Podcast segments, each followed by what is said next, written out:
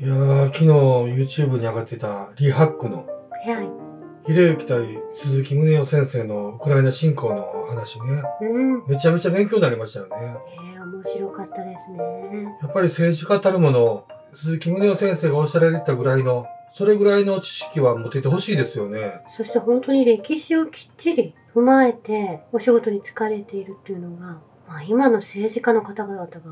れくらい、まあ、そのようなお勉強なされているのか。そうですよ。鈴木宗男氏はすごく事実をきれいに並べてお話をなされていたんで、えまあ、ひろゆき氏もですね、まあ、言葉少なになっていたなと思いましたえし、うん。まあ、信仰の方がですね、まあ、特に攻撃的というか、まあ、一方向のお話をなされている方だった。その方も鈴木宗男氏のお話を聞き入る場面もあったんじゃないかなと思うんですよね。ええまあ、いずれにせよこういうコンテンツはもうちょっと、もっと増えたらいいですよね。うん。昨日8月1日はロシアの連邦軍前線記念日だったそうなんですよね。はい。本当に記念日がたくさんあって、えこういったパレードなどが行えるロシアという国は本当に豊かだなと思えるんですよえね。うん。そして先日のロシア、アフリカ首脳会談の後ですね、多分それがきっかけになったのかなと思うんですけれども、はい。ヒラリー・クリントンのメールが流出したということなんですよね。えアフリカ統一を阻止するために NATO がカダフィ氏を葬ってしまったということ。えはい。これアメリカの企てによりなんですけれども、これが今、欧米がロシアに仕掛けているのと同じであるということ。イラク、リビア、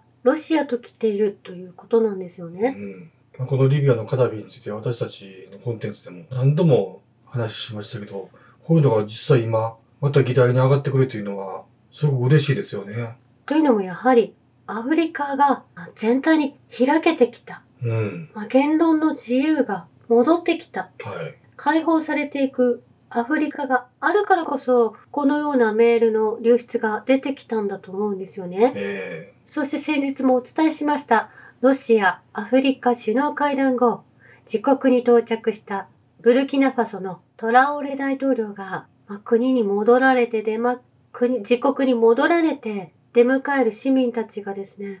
もう大喜びだったんですよね。もうヒーローを迎えるブルキナファソの国民の人たちが、まあ、とても微笑ましく、えはい。まあ、誇りに思える大統領を出迎えているのがわかるんですようね。ん。このブルキナファソのトラオレ大統領は、まあ、たくさんの名言を残して帰られたようなんですけれども、はい。私たちは彼ら西側メディアが私たちの国でプロパガンダを行うことは許さないと語り、彼らの目的は住民を惑わし、我々に敵対させ、彼らの秘密目標を実現することだ。我々はそれを許さない。とこのようにおっしゃられたんですよね。えそしてこれは日本は耳が痛いんですけれども、同じブルキナファソのトラオレ大統領は、自ら反乱を起こせない奴隷は同情に値しないと強烈なスピーチをなされていたんですよえね。うん。そしてトラオレ大統領が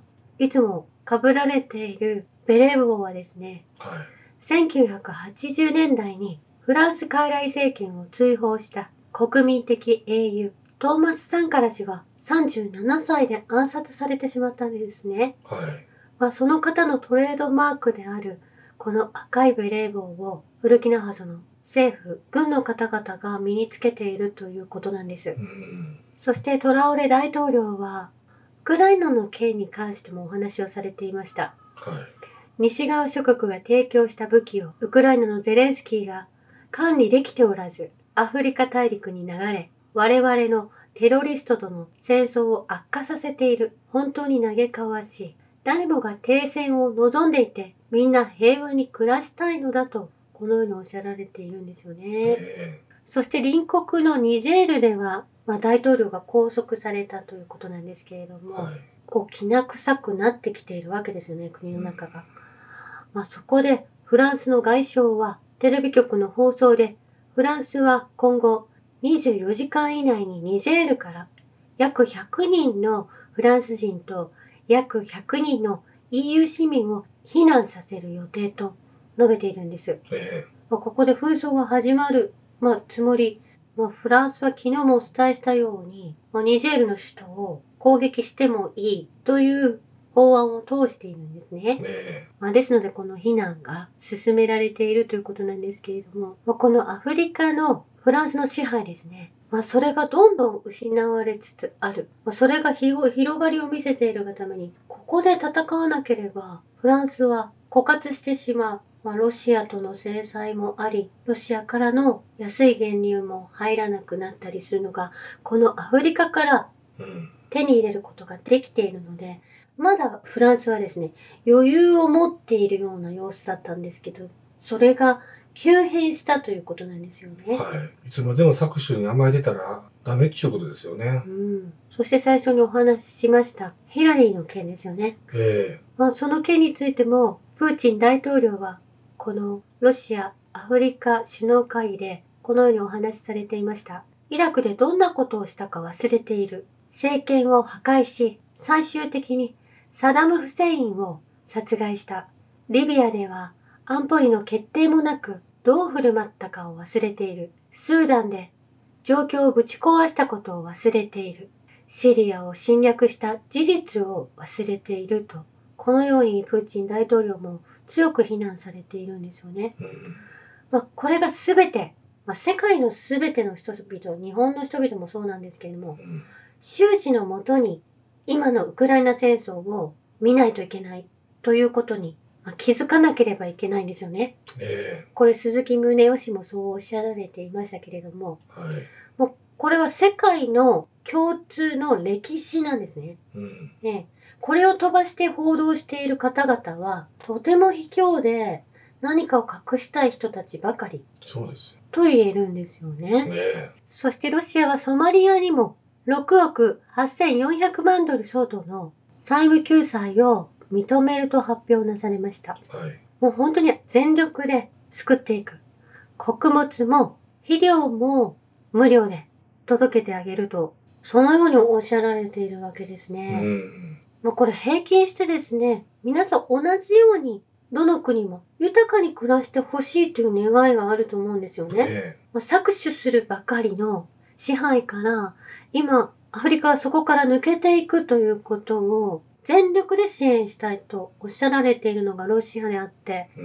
このウクライナ紛争の中でも、そういったことが生かされて、まあ、自国民、ロシアの方々が苦しい思いを長い間してきた、その苦労を知って今の紛争に踏み切っていらっしゃるということを、わからないで生きているという人は、ちょっと本当に、残念な人というかもう、恥ずかしいですよね。うん、だから我だけ豊かになったらええわみたいな。そんな考えではなくて、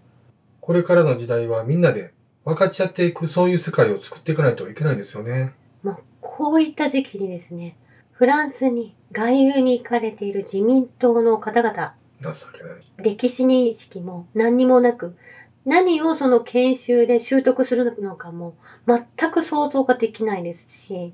ちゃんと勉強してきてたことを発表してくださいね。まあ、先日からですね、ベラルーシではルカシェンコ大統領がベラルーシにおけるワグナーの移動に関するポーランドの懸念を否定していたんですね。はポーランドがワグナーがいることでざわざわしている様子なんです。い。えルカシェンコ大統領によると、ポーランドとの国境近くに射撃場に彼らが到着したのは、あくまでもベラルーシの部隊の訓練の過程によるものだとおっしゃられているんですけれども、えめっちゃビビってるやん。まあ、このルカシェンコ氏の報告もすごくドキドキするような内容が盛り込まれているとは思うんですけれども、うん。まあ、その後ですね、昨日、ベラルーシのヘリ2機がポーランドの領空侵犯を行ったため、駐ベラルーシ大使館の人々を呼び出したということなんですよね。はい。まあですが、そのヘリが2機入ってきたポーランドの領空に侵入したと、もともとポーランドは言っていませんでしたし、ベラルーシもそのようなことを行っていないと言われていたのに、夕方になって急にその領海を超えてしまっているというようなお話にまた変わってしまったんですね。えこれノルドストリームの時も誰がやった？どっちがやった？アメリカだウクライナだ、ノルウェーだと、まあいろんなたらい回しをされたんですけれども、結局誰かに相談、まあ上司に相談してるようなもんですね。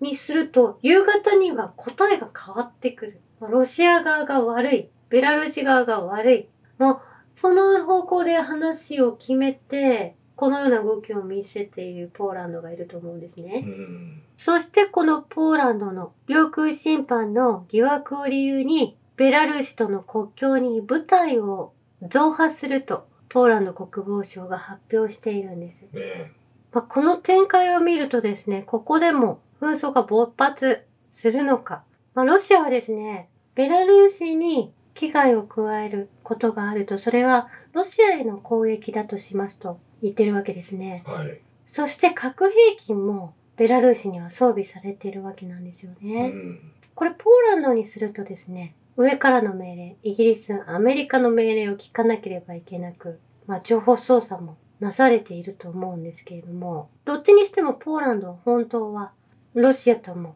ベラルーシとも戦いたくないわけですよね。えまあ、ですがこのようにこじらせる方向にこじらせる方向に、まあ、これを機会として動き出そうとするもの NATO、アメリカ、イギリスがあるわけなんですけれども、まあ、このヘリを運転しているのはワグネルですので、ええまあ、絶対にポーランドはワグネルとは戦いたくないはずなんですよねえ。そらそうよ。アメリカのリンダ・トーマス・グリーンフィールド国連代表は、ワグネルによるポーランドの攻撃はロシアによる攻撃とみなされ、ロシア政府の命令で行動するワグネルグループは、我々全員にとっての脅威ですと、このように語っているんですね。うん。まあ、ですので、イギリスもですね、これタイムズ紙で取り上げられていたんですけれども、英国はワグナーのテロ組織認定を早く進めたいと、まあ、このように動いているようなんです。はい。まあ、このような措置の法的意味を考えなければいけなくなったと、まあ、伝えているんですよね。うん。まあ、ですが、これを認定するのにもかなり、それは難しいことだって法的リリスクを伴うとも指摘されているんです。はい。まあ、強引に通したいんですけれども、それができないでいるイギリスもいるわけなんですね。もうええわ。そして、ポーランドでは実際に、まあ、政府内でもですね、パンデライデオロギーに反対する法律を可決していて、うん。都市部ではウクライナ難民に呼びかけるビラが貼られているようなんですよね。えウクライナからのお客様へ、ポーランド人はパンデリズム、ウクライナ民主主義者組織、ウクライナ放棄軍に反対しますと、まあ、このようなポスターがたくさん貼られていて、パンデラの写真の上に斜線が引かれているんですよえね。うん。まあ、ナチズムを拒否してますよっていうことを、そのポスターで伝えてるわけですよね。うんそして、ウクライナ難民は、ワルシャワ、ポーランドの援助をずうずうしく利用していると、ポーランドの農民とカミシュ委員長はこのように述べていて、彼によると、国民はゲストとキエフ当局の打算的な振る舞いに激怒し始めている。まあ、国民がもう本当に、もうウクライナの行いに激怒しているわけなんです。えとても厚かましいウクライナがいるわけですよえね。うん。ウクライナの主張に関して、あらゆることが理性の枠を超えていることに人々は激怒していると、このようにおっしゃられているんですね。はい。そして祖国に帰る人々を見ると、ポーランド人は神経質になってしまうと言われているんです。どういうことですか？ポーランドの農民は、ウクライナ製品の輸入により損失を被り、一般市民は社会扶助を当てにしているが、ワルシャワはウクライナを援助している。何の見返りもなく、何の感謝もない。そのような援助はありえないと怒っているわけなんですよね。当然ですよね。そしてドイツでは生活保護を受給している外国人のうち、ウクライナ出身者が30%近くを占めていると、ドイツのビルト紙が報じているんです。はい。ドイツに居住するウクライナ人が政府から生活保護に頼る外国人の中で最大のグループになっていると、このようにタブロイド紙のビルトがドイツ連邦雇用庁のデータを引用して土曜日に報じているんですうね。ん。ドイツの生活保護受給者550万人のうち、ドイツ国民は約半数に過ぎないと同メディアは報じていて、えドイツ連邦雇用庁の移民モニタープログラムによると、2023年の3月時点で国から標準的な給付を受けている約260万人が外国人であるということが分かってきているんですよえこれ日ね。本にも言えますよ。ええなんか、移民の方で10毎月11万支給してもらって、フェラーリ乗り回してるみたいじゃないですか。おかしなことになってきていますよね。ええで、街で喧嘩騒ぎを起こしましてね。うん。そして、ドイツ人自身は5.3%が、ちょっと待って。日本人はスーパーで29円のうどんを買って、しのいでるわけなんですよね。ねえそしてドイツ人自身も5.3%は生活保護を受けているということなんですけれども、はい。これ、今報道ではそんなに広がっていませんけれども、このウクライナの代理母もそうですけれども、ウクライナで起きていることは結構世界的にすごく問題になってこなければいけない内容だと思うんですよね。そうですよ。もうここに今の現代の人権問題の歪み、それが凝縮されてますからね。えー日本ではですね、まあ、外国人、ハーフのタレントの方がここ10年ぐらいで急に増えたと思うんですね。ええ。まあ、相手名前は言いませんけど、まあ、これジャニーズの問題以上に、ひょっとするとこの日本が肩入れしすぎているのは、この代理母の人たち、まあ、その子供たちを日本が引き受けているためうに、ん。このハーフのタレントの方々がすごく増えているんじゃないかなと思いますし、えまあ、日本のテレビを見るとですね、日本人が前に出てくるのではなくて、ハーフのタレントの方や一般の方もですね、まあ、街の様子などを伝える報道でも結構な数で、こう外国人が先に映り込んでくるようなえ。え工作がなされているというか、現実にそうなのかなと思えてくるんですえ。ね。YouTube のコンテンツでも増えてますよ、もうん。まあ、だんだんそれが慣れてきて、少し慣らしてきて、徐々にこの移民の方たちをたくさん入れてしまう。あの、あいつが言ってたあの、モーリー・ロバートソンね。うん日本人を全部入れ替えるんだっていうねう。。うん。ふざけんなよ、これ。あそこにまで繋がってくるのかなと思いますし、えやはりウィキペディアが荒らされていて真実を伝えることができていない。まあ、変更されてしまっているんですよね。えその延長がチャット GPT ですからね。ええ。みんな気をつけて、気気をつけましょうね。まあ、ですので、このウィキペディアは、ウィキリークスのアサンジェ氏が作ってきたものなんですけれども。元々はねええアサンジェ氏が拘束されている間に、まあ、どれだけの情報が、まあ、入れ替わっているのかっていうのが、まあ、時間を経て修正すべき問題もたくさんあると思うんですけれども、まあ、それを確認してほしいなって、ちゃんと、あの、更新履歴っていうのが一番下の方に記録されてますからね。うんまアゾブ大体なんかもう、半日ごとぐらいに更新頻繁にしてましたからね。当時は。あうの、ん1年半ぐらい前は。なので正しい情報がですね、ちゃんと、まあ、本当にこのウクライナ問題でもう大きな社会問題を抱えていると思いますし、はい。まあ、全て解明していく方向で、まあ、それも何十年経って分かったお話だというのではなく、うん。まあ、今の時代ですから、えすぐにそれを修正していける、まあ、情報の管理というのが一番必要になってくるんじゃないかなと思うんですよね。えだからもう国連とかそんなんよりも、もう今これ世界中が集まって、その歴史をちゃんと、これ難しいよね。こう切るわ。うん難しいから。とにかくいろんな歴史もそうですけれども、世界情勢を、まあ、二分してしまって、まあ、偽情報と真実の情報が、まあ、テレコになってしまうっていうところもありますうので、ん。そこのところをですね、きっちり精査していく。はい。まあ、そういった、まあ、部門、部門、部署、国際機関っていうのが、まあ、本当に綺麗な、神聖な機関でなければいけないと思いますし、まあ、そういった調査を進める部門が必要になってくるんじゃないかなと思いますようね。もちろんそういうのもまあ重要なんですけど、国民の目を光らしておかないといけないですよえね。ーい今あるこの時間もですね、はい。まあ、全て歴史に変わるわけですから、えまあ、そこのところで悪い面はちゃんと積んでおかなければいけないと思いますし、えはい。指摘していかなければいけないということなんですよそうね。ですよ。引き続き、やーやーやーやー言うていく国民の世論を続けていきましょうね。以上です。ありがとうございました。